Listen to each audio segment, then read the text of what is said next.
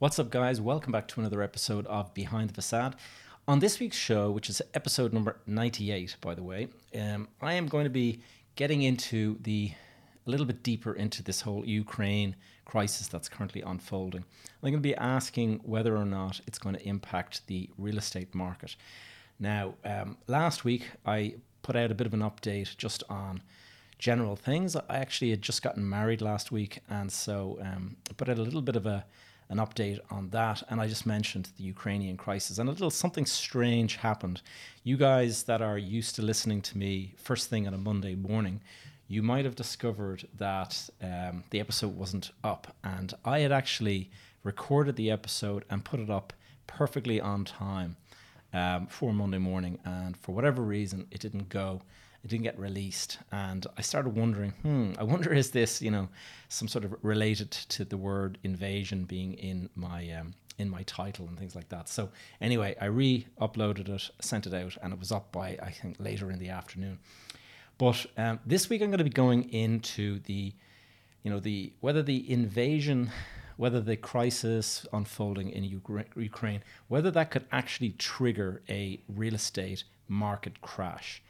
And now, before I go on any further, I think it's important to acknowledge that you know there's very tragic circumstances unfolding in Ukraine. So me talking about you know whether this is impacting the real estate market is a little bit. It might come across as a little insensitive, but I have been watching very very carefully the news and everything like that, and I mean it's incredibly tragic what's going on. 1.5 million refugees by the end of this weekend. Uh, lives have been lost, innocent lives like children and stuff like that. It's absolutely horrendous, and families are being separated. You know, husbands are bringing their wives and their kids to the border and then turning around and heading back into the chaos. And so you can just, my heart goes out to everybody, and it's it's absolutely terrible. And I feel kind of very shallow, kind of talking about the real estate thing, but then at the same time, I kind of acknowledge that closer to home, a lot of people, um, you know, real estate, their investment portfolio is their livelihood. Their investment portfolio may be everything that they've kind of saved up over many years, and it might be their opportunity to retire. So, this is very, very important to another segment of people. But I just wanted to kind of mention the fact that I am not, eh, you know, it hasn't been lost on me the, the, the tragic circumstances that are going on. Incidentally, this uh, entire episode is being recorded again um, in video format and going up on the YouTube channel. So if you want to check that out, just look up Behind the Facade Real Estate Investment. Is I think the way I actually found there's another podcast called Behind the Facade Podcast. So I changed it to Behind the Facade Real Estate Podcast, I think it is. And so if you want to go and check that out, um, it'd be great. And leave a comment there if you have any suggestions or topics you'd like me to cover in future. So anyway, without further ado, let's get into the episode.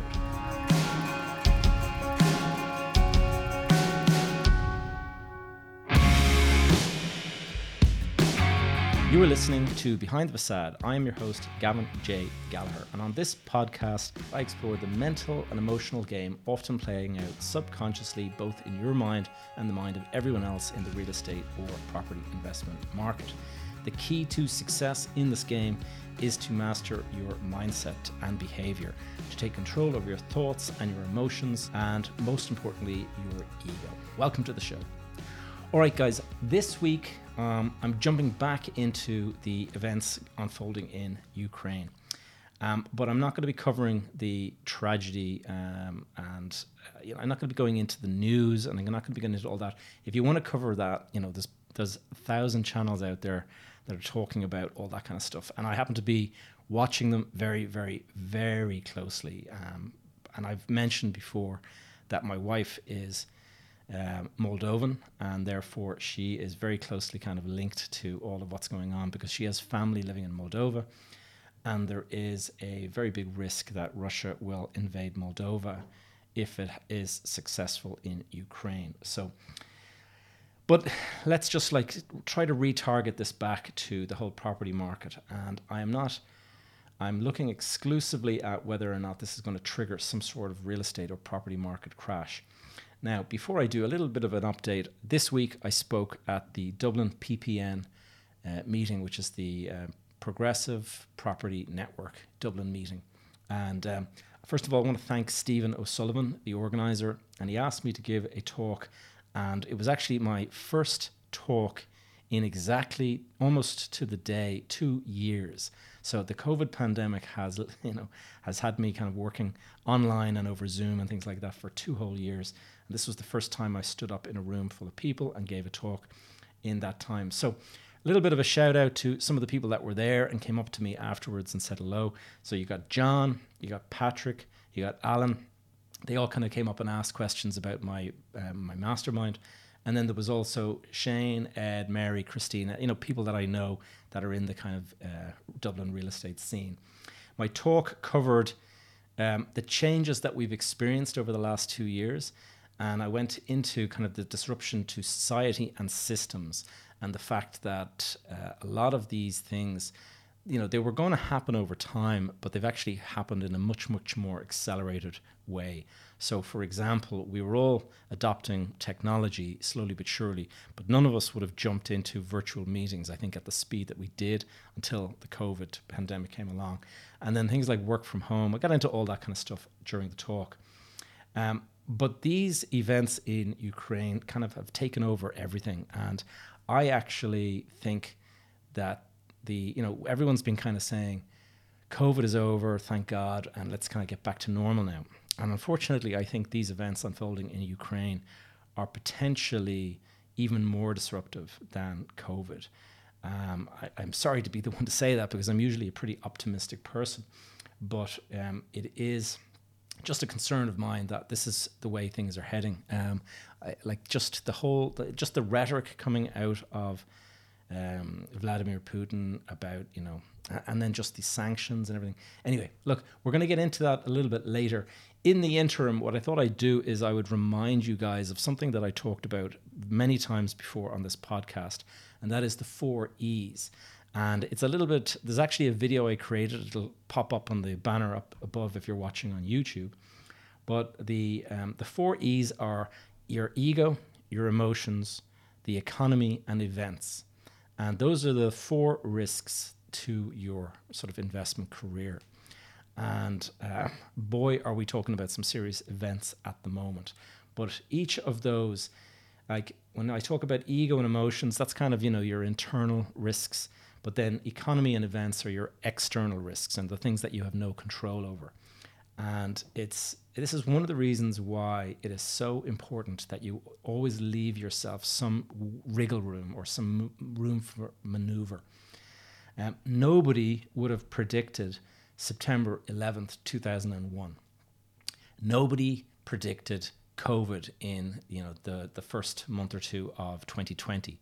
And here we are. Now, you might have been able to predict it, but if you would look went back a year ago or six, even six months ago, nobody would have predicted that there would be a full scale invasion taking place in Ukraine at the moment, which is part of Europe. And um, we are, you know, it, there's a there's a serious risk that this thing could, um, you know, expand beyond Ukraine and, and turn into like a much bigger war. Um, so that said, and that you know, put that aside, and it's important to remember one of the biggest strengths of being an investor, one of the most important strengths of being an investor, is the ability to kind of put this kind of stuff aside and not get emotional in your decision making. What is super important, certainly in my opinion, is to is to be able to kind of sit back and just look at this in a in a kind of cold, unemotional, rational kind of way, and just try to kind of remove the emotion from it because emotion makes you kind of blind to certain um, realities, and so it's it's just it's important that you kind of remember that.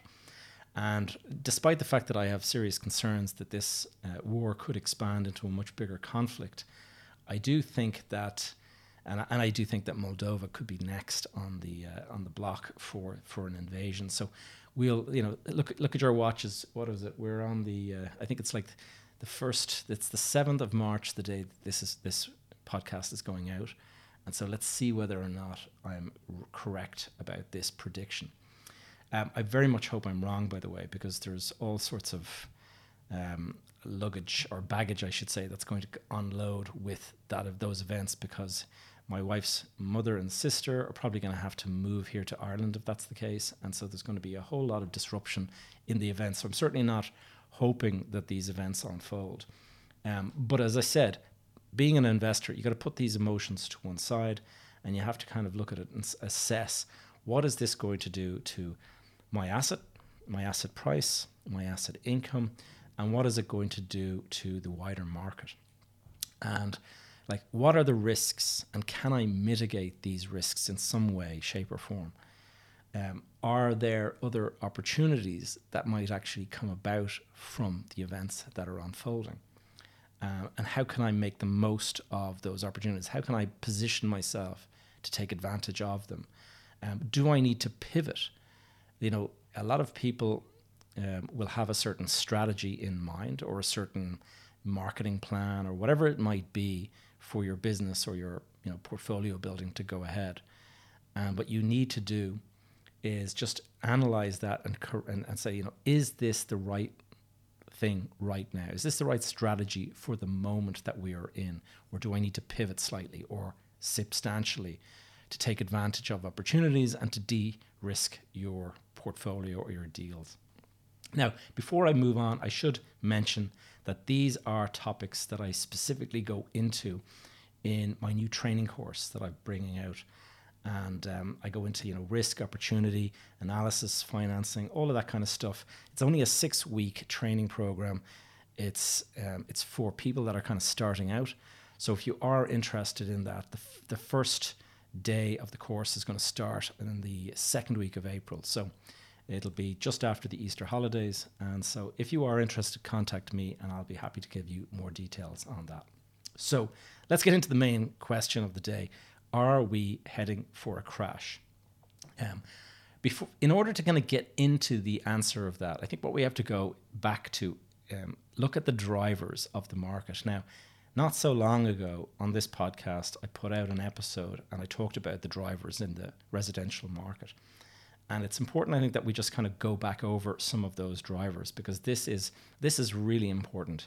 Uh, the main drivers that are supporting a property market are supply, demand, affordability, and one that I'm adding in is sentiment. And uh, that's going to be particularly important in these times where there's kind of a geopolitical risk and uncertainty. So, starting with the first one, supply, I think it's really important to just have a look at the amount of property that is being built in the country that you're in. Now, whichever country that you're in, I mean, I'm in Ireland. There's a lot of listeners in the US. There's a lot of listeners in the UK. I know we have Australian listeners. Like we have listeners all over the world. And uh, when I see the different um, charts coming up when I do my analytics, it's it's quite amazing.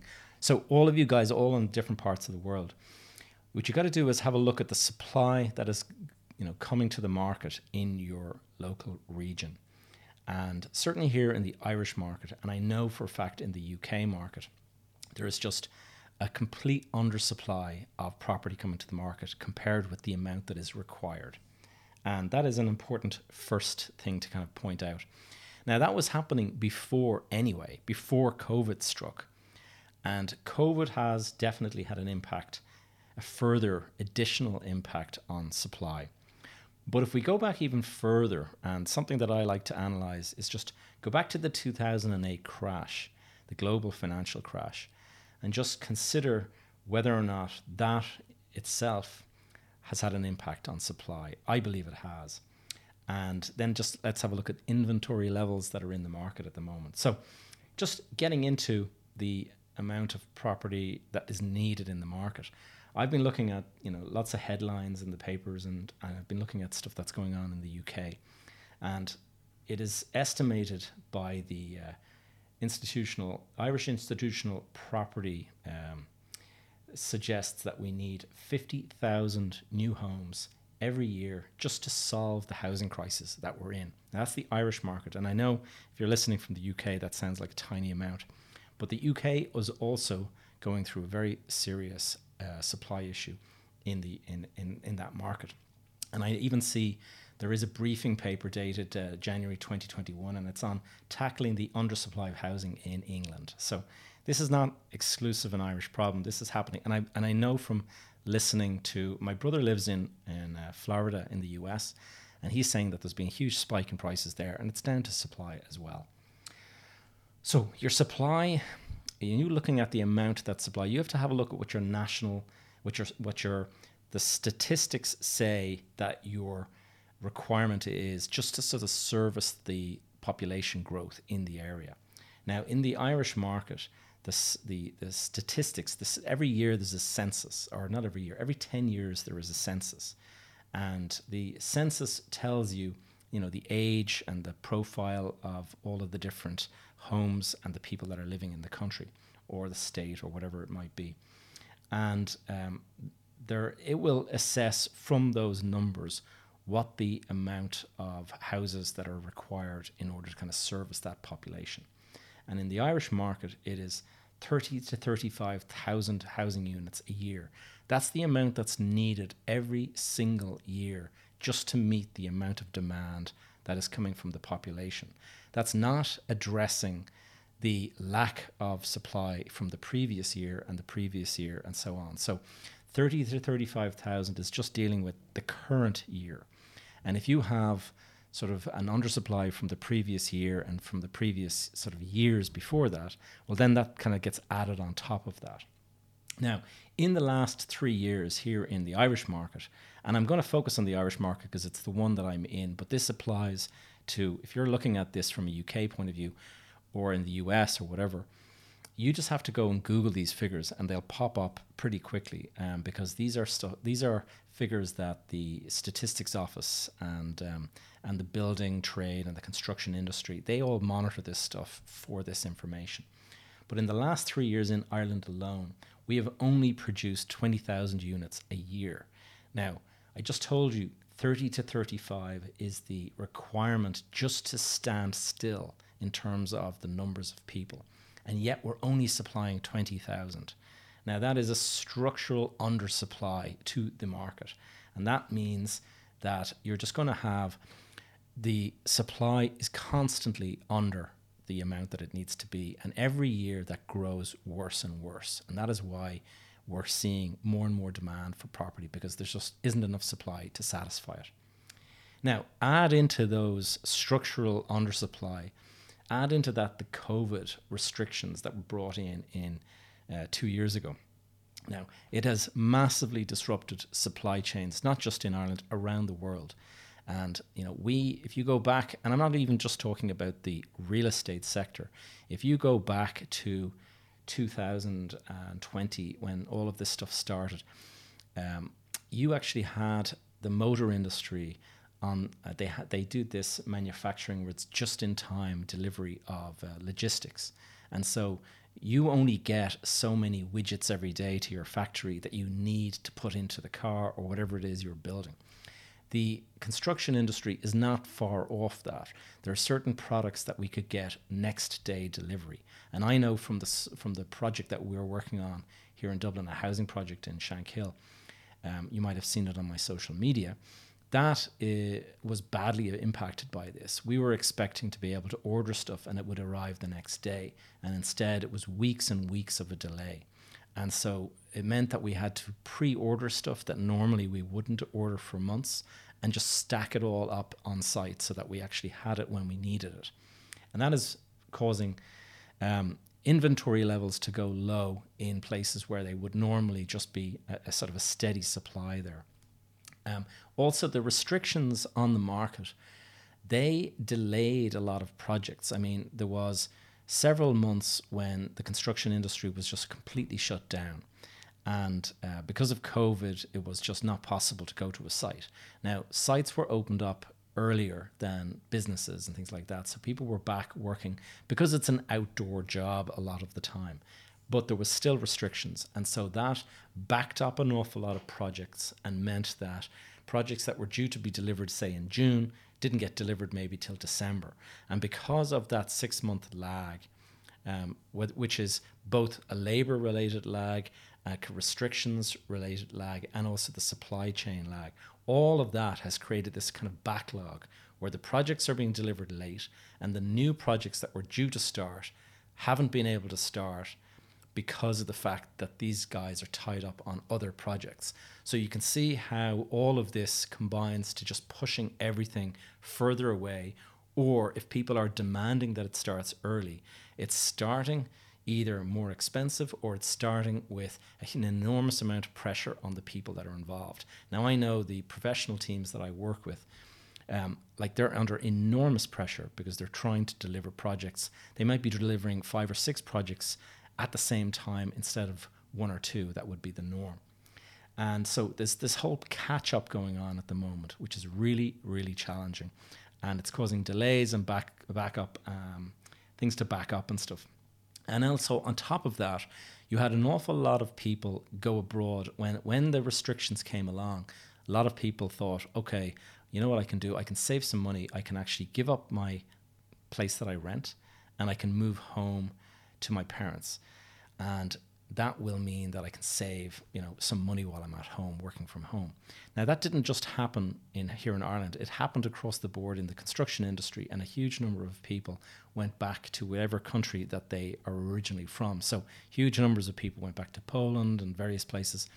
And so those people that went back have been, you know, because it's taken two years for these restrictions to come to an end, some of them have decided not to come back at all. Some of them have decided to kind of delay their return. And that is creating this labor shortage. And that is that labor shortage is happening on top of the fact that you already have that backlog I just mentioned. So you can see this is all having an impact. Now, the impact of COVID is one thing, and that's something that we're all kind of very, very acutely aware of right now. But I got to take you back actually to 2008, and it's hard to believe that, you know, 12, 14 years on, we're still talking about 2008. But it actually had a massive impact on the construction industry in the Irish market, and I think across the world. But let's just focus right now on the Irish market. The you know, back in 2005, 2006, I've talked about, you know, the, the crazy deals that I did where I made it, you know, two or three million in six weeks and things like that. That was back in that, you know, crazy period. And making that kind of money so quickly, it's not normal. But at the time, we all thought it was kind of, you know, a crazy. We all just thought that we were kind of in this bonanza time, and it was kind of, um, it was just a crazy period of time. And what that did was it led to rampant speculation. You could make so much money so quickly that you kind of threw caution to the wind and you just threw, look, if I throw money at this deal, I'm just bound to make more money on it. And so a lot of people got into that mindset that you, you barely had to review a deal at all. You just had to kind of throw money at it and you'd be in and you'd probably double your money or whatever. Now, that had the knock on impact on construction because so many properties were being bought up that construction industry kept on growing and growing and growing in order to service this demand. And so back in 2007, I think it was 2007, maybe 2008, we actually delivered 80 to 90,000 completions, like house unit completions in that year. I just told you a little bit earlier that we're now at 20,000. So we have fallen off by, you know, three quarters in terms of the numbers that we are currently delivering. 80 to 90,000 a year were being delivered into the Irish market. Then the crash came and it totally pulled the rug from everything. Tons and tons of developers went bust their banks pulled the money on them. When they went bust, they were unable to pay contractors. Contractors went bust. When contractors went bust, they were unable to pay subcontractors. Subcontractors went bust. It had this terrible domino effect and it knocked everybody out. And huge numbers of people, I mean, tens of thousands of people, basically lost their job or their business or their livelihood and they had to start again. And so a lot of people went abroad. You know, the Irish market took you know, six or seven years to recover. And that length of time, people can't sit on their hands and knee and, and kind of twiddle their thumbs for that period of time. They had to go somewhere where they could make it work. So I was away in the Middle East during that period of time. A lot of people went to Australia, a lot of people went to other parts of the world and set up. Those people, a lot of them have decided not to come back, whether they, you know, they, they create homes, they meet people, they have families, all of that stuff happens and they stay away and so they're not coming back. And so we're unable to get the same uh, construction industry back. The 20,000 that we're building now, for us to double that would take a monumental amount of work, and yet it would still only be about half of the completions we were doing 12, 14 years ago. So basically, a decade of supply has been lost during that 2008 crash. And that is something that is very, very important to remember because it means that if we want to expand the construction sector, um, you know, we're looking at a very substantial amount of work and formation of businesses and just bringing all those people back. How do we do that? So let's get into inventory levels, right? Inventory levels are the amount of property that's actually sitting there available for supply. And I mentioned the 30 to 35,000 required completions in order to kind of supply the market. And at the moment, only 20 are being delivered. So you've got this big, big, big catch up that's required in order to actually meet the demand. And that is the, the various um, institutes and, and uh, different industry kind of bodies are out there that have suggested that it's about 50,000.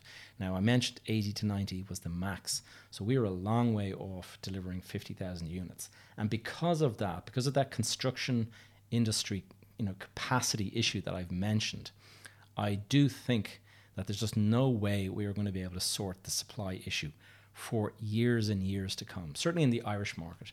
I can't speak to other markets and so you, but if you Google all of this information yourself, you should be able to identify the answers to some of these questions.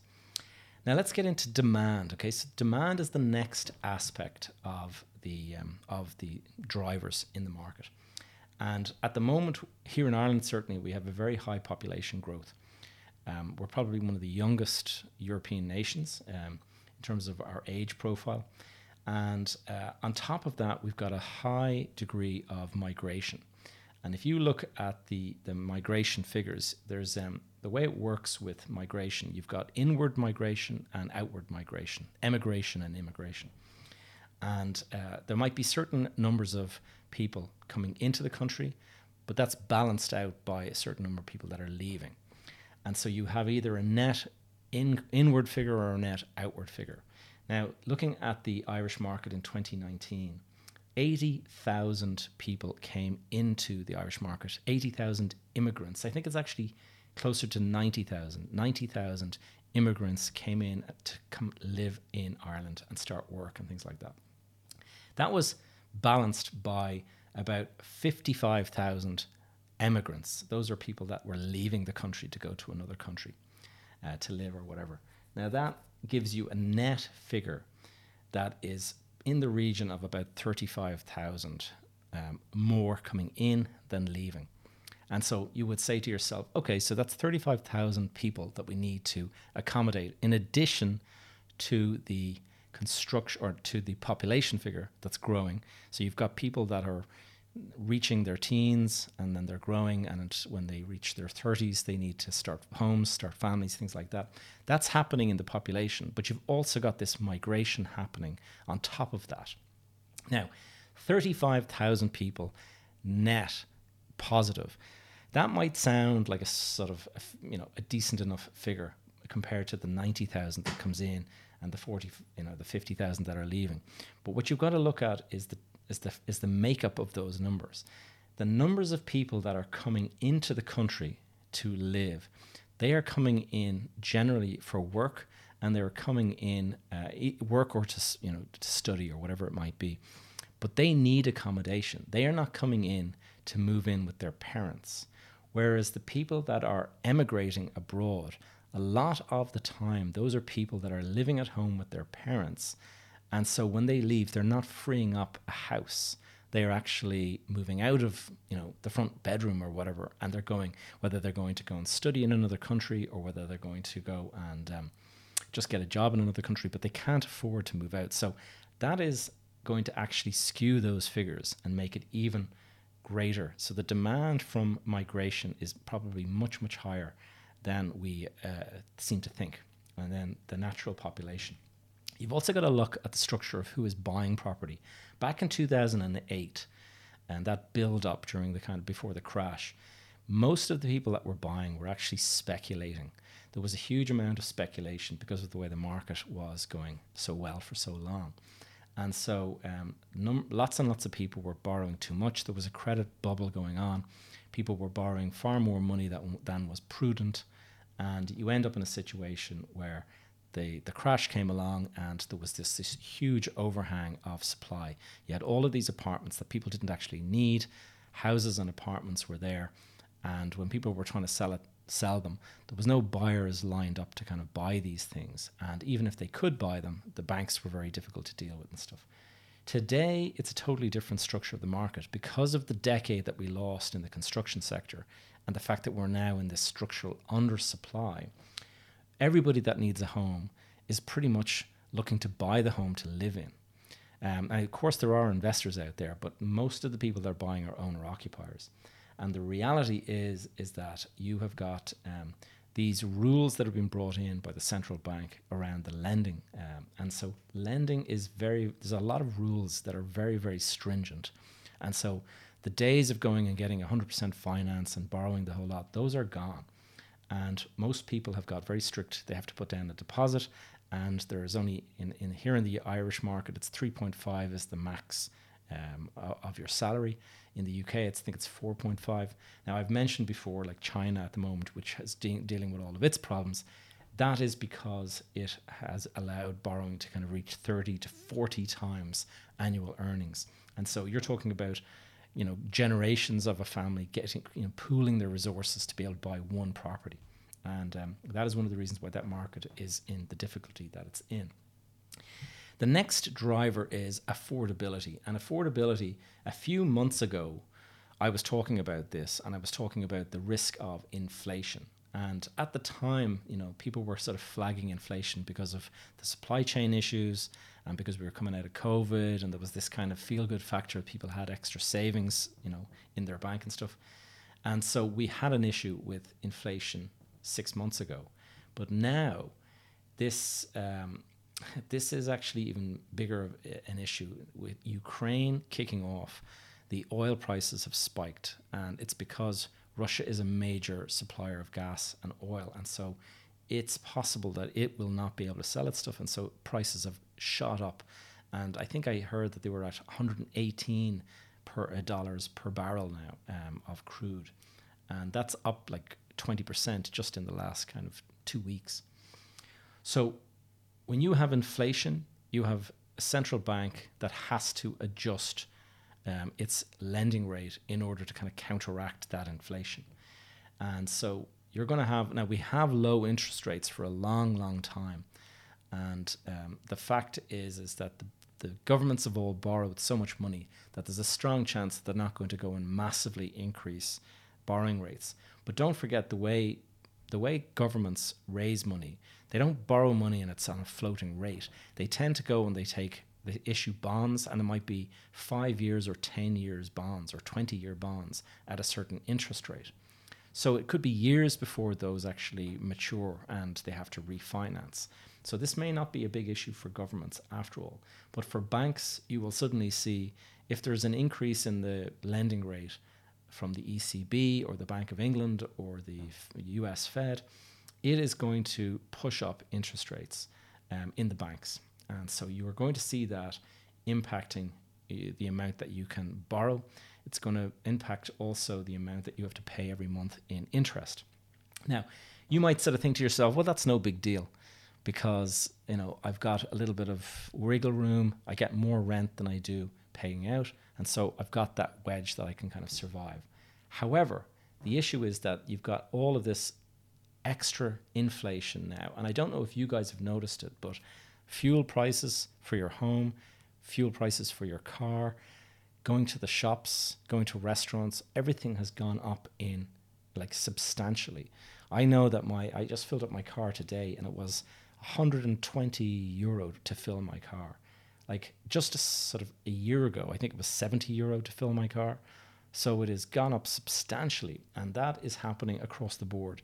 And so the amount I have every month to put into a mortgage, say, is not just going up because the borrowing rate is going up.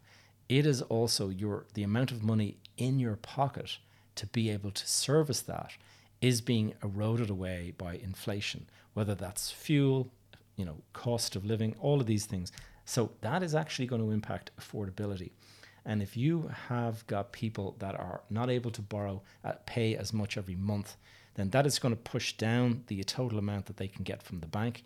And when that happens, uh, the construction industry and the house building industry will have to respond by reducing the price of the houses.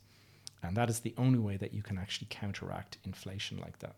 All right, now let's talk about sentiment. Now, sentiment is something that, you know, affordability is what is actually impacting your pocket, your direct uh, cash, you know, in your pocket. Whereas sentiment is much more about your kind of your mindset and the mindset of the people in the market. And so when you have uh, high inflation, high inflation is obviously going to impact uh, the mindset. And so it's going to impact uh, sentiment. The fact that you feel that little bit of a pinch, that little bit less money in your pocket, that affordability that you don't have, feel that you have now, it's definitely going to impact sentiment to a degree anyway. Now, in addition to that, you've got geopolitical risks. And so, you know, people reading about war in Ukraine, people reading about COVID, all of this kind of stuff can have an impact on sentiment. And so it may not turn out to be anything, it might actually be kind of in your imagination, but certainly can put a bit of a dent on your investment uh, outlook and whether or not you think your prices are going to increase or whatever. Obviously, if you think it's going to increase, you feel more confident investing. Whereas if there's that uncertainty around what is happening in the market and all of that, then it just becomes a little bit of a question mark and you start to cons- get concerned and maybe you hold back on that big purchase that you're thinking of making. Um, sanctions on Russia. Um, the sanctions are most definitely going to impact the Russian market. Whether the Russian market, uh, you can see now that uh, the likes of Roman Abramovich has put Chelsea Football Club up for sale. Um, he's put his home up for sale by all accounts. There's other Russian oligarchs that are putting their homes up for sale. So that's not going to really impact the average person. It's obviously going to put you know properties back on the market. But there is that whole sentiment around that. It's around the, the fact that there are sanctions there's sanctions on Russia. Will there be any retaliation on that? You'd have to kind of wonder about that. I have heard that um, Russia has retaliated on um, some of the television stations. BBC has been told to close down, things like that. Or I think it might be Sky or whoever. But all of that is obviously, but then the cost spike that we're going to see in gas and oil prices. So uh, Russia is the biggest supplier of gas into the German market and into kind of the, the main European market. And if they are no longer able to supply anything at all, then that is going to spike prices. And we've already seen prices rise about 20% in the last 10 days. And that being the case, uh, inflation is going to be much worse than it was. I mean, it was already a problem. Now, suddenly, you have to in, uh, add to that 20% increase in fuel prices. And that's only 10 days into this conflict. You could actually be looking at potentially that going higher and higher. And people are speculating now whether fuel, uh, the cost of crude oil, will go to 150 a barrel. And at 150 a barrel, there's absolutely no question a recession will be triggered. And a recession, uh, all a recession is, by the way, is two quarters of negative growth. And so it doesn't necessarily, you know, mean that the, the, the sky is falling or anything like that, but it can trigger that sentiment again. If, if everyone's talking about the fact that we're now in recession, that again is another thing that impacts sentiment. And sentiment ultimately filters down through the economy, through the population. People start to feel a little bit less comfortable. And, and so that is all something that you just have to wonder about. And the question is really are we looking at a long term conflict here as well? Is this, I personally don't think that we're looking at uh, a six week conflict and then everything will go back to normal. I think too much damage has been done by the Russian invasion, and therefore I think this is actually more likely to expand into other areas, as I mentioned, Moldova, which I hope isn't the case, but I just suspect that that is the kind of the, the bigger picture, and uh, and it could well. I mean, who knows where this will go?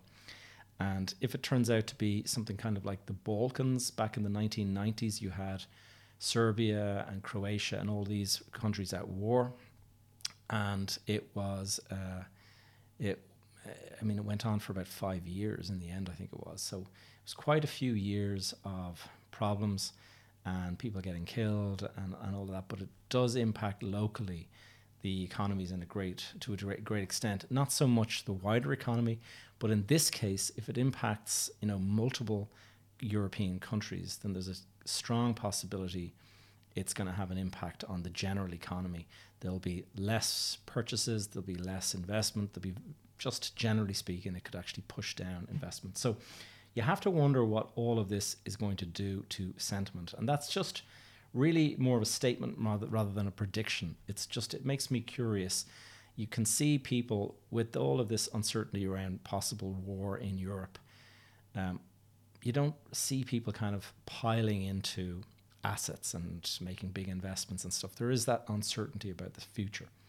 And so I think the combined impact of the affordability and the the sentiment is is just going to possibly push down put, put some pressure we'll say. I don't think we're looking at a crash, but I do think there could be some downward pricing pressure because of affordability primarily and if sentiment starts to get impacted.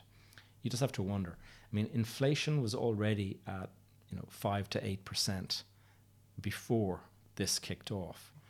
And so, what's it going to be in a couple of months' time? I mean, if, if fuel prices have jumped by twenty percent, that has to be filtered in to your the numbers. And so, there is this there is this figure that is expressed in um, or these this kind of, I guess it's a it's kind of a metric that people use, but they say for every 1% rate increase in prices, uh, sorry, in interest rates, that you can see a corresponding 10% fall in the purchase price of houses. Now, that is in the US market, I've heard that said. Whether or not it applies in other markets, we shall have to wait and see. But I do think the next six to 12 months we'll actually see a bit of a difference. Um, and, you know, we'll just have to see. Now, it's not every, you know, there are opportunities in amongst this. I was thinking about this from the point of view, and I was talking with my the members of my mastermind the other evening, and we were just chatting about the fact that um, yes, you've got the supply and you've got the demand issues, so that's not going to push down prices in that regard. The affordability aspect is something that could be a problem, um, and sentiments, whatever your your your own view on sentiment is. But you're going to have, at the moment today, as of today, there's 1.5 million refugees have left Ukraine. And there's estimates that that could increase to up to 4 million people. And those 4 million people are going to be repatriated throughout Europe. And uh, I mean, probably it's going to be based on where their families are located. And so you have, certainly here in Ireland, I have already heard that 20,000 people have arrived in Ireland from Ukraine, and that there could be, um, I think, up to 60 or 80,000 more coming. Now, where are those people going to stay? The likelihood is in the short term, they'll stay with family and friends that are living here already. But I know uh, not so long ago, I had a, uh, friend from another country staying with us, and after about three weeks, you kind of you reach your fill, and uh, and so you kind of start to put pressure on them to kind of find their own place and stuff. And I can imagine that that is something that could actually happen with these 60, you know, 50,000 Ukrainian refugees. They're not necessarily uh, refugees that are going to need to, um, you know, the state to provide them with accommodation. They, they'll, you know, a lot of these people are professionals. They're going to have to get jobs and work and things like that. So it's going to be interesting to see. But I think there's probably going to be opportunities in and around the provision of space for uh, refugees potentially. Um, it could also, you know, so things like guest houses getting converted into HMO, um, hotels or former hotels getting converted, um, something that can provide a lot of bedrooms quickly. That could be an opportunity given this influx of people. And that I think that's where HMOs and things like that, it's going to be a golden opportunity, I think, for, for people to do that. Now, having said that, Um, one of the guys, uh, Ed Martin, mentioned that you know it's not so easy to finance a, a HMO because of the way the banks here in Ireland are set up. It is a very good point that he makes is that the um, when you go and look for a you know funding on a HMO in the UK, HMOs are you know regulated, and so it's quite easy to get funding for it. But here in the Irish market, they're not actually regulated, and often when you convert a house into a HMO, it's not recognised by valuers. And so they won't give you that increased price. They'll still base it on the house prices in that general area. And so that is becoming a bit of an issue. And so just funding a development like that could be problematic. So let's get to the conclusion of this talk, shall we? The Ukrainian crisis, the conflict, it could expand. There's no doubt about that. And that is a risk. Um, Putin, I've just listened to Vladimir Putin giving talks and stuff, and these these really, you know, veiled threats. They're not that veil anymore. They're just like outward threats. He said today um, that the economic sanctions are tantamount to a declaration of war. So that's not good. And then, in addition to that, he made this warning that anybody who introduces or tries to introduce a no fly zone in Ukraine will deemed to have become part of the invasion, uh, part of the war, and therefore they become a target. So that is uh, now could all be saber rattling, as they say, but I do think that there is um, there's a lot of people out there that are just starting to get worried that this is not going to stop um, because of sanctions. This is going to go on. He's going to complete. This is now uh, for his political survival. He needs to, you know, present strength and so I don't think he's going to back away. And so it, it could well be that this becomes a NATO versus Russia conflict. Who knows? We'll have to wait and see. But I'm normally an optimistic person, but when you're looking at this particular conflict, like if you look at the war that happened in 1945, uh, 1939 to 1945, six years, I mean, potentially we're looking at that kind of thing we'll have to wait and see. But um, I hope not, dear God. But it's um, it's still it's just it's there's no there's no reason why this is just going to like you know be resolved in a short term. Just listening to the different parties that are involved. So this is going to impact sentiment for investment in the European market in general, I imagine, and it's definitely going to impact the um, the inflation issues that we mentioned earlier. And that's going to happen in Ireland, the UK, Europe in general. And it's already happening around the world, but fuel prices are definitely going to impact us. And that's going to push up inflation greater than it already was, which was already getting bad. And so I think you're going to be looking at significant affordability issues. However, we do have very strong supply demand imbalances in the Irish market and the UK market. And therefore, I don't see a crash. For a, for a crash to happen, you need all buyers to just disappear. We still have huge numbers of people looking for property. Um, it's not like before where it was rampant speculation and the people that were looking to buy suddenly saw the market was crashing and they all pull out and they don't want to buy anymore. The people that are looking to buy are looking to buy because they need a home. And if prices fall, it will be a better it be a better opportunity for them to buy as far as they're concerned, provided they can afford it it will give them an opportunity to get into the, onto the housing ladder. And you're not buying a property because you expect it to go up in price. You're buying it because you need it, and it's getting expensive to rent and all of that kind of stuff. So I don't think you're going to see a crash because I think the buyers are there. Um, the supply is not there. The demand is there in droves. But affordability is definitely going to impact the amount that people can pay on a monthly basis and that obviously extrapolates upwards to the uh, value of property. And I know because we we develop houses and things like that. When you're looking at your figures, you're looking at what can people afford? What what are the rates? What's the average wage? And what is the max that people can borrow based on that wage? And then you figure out what your prices are going to be and you put it out there on the market for sale.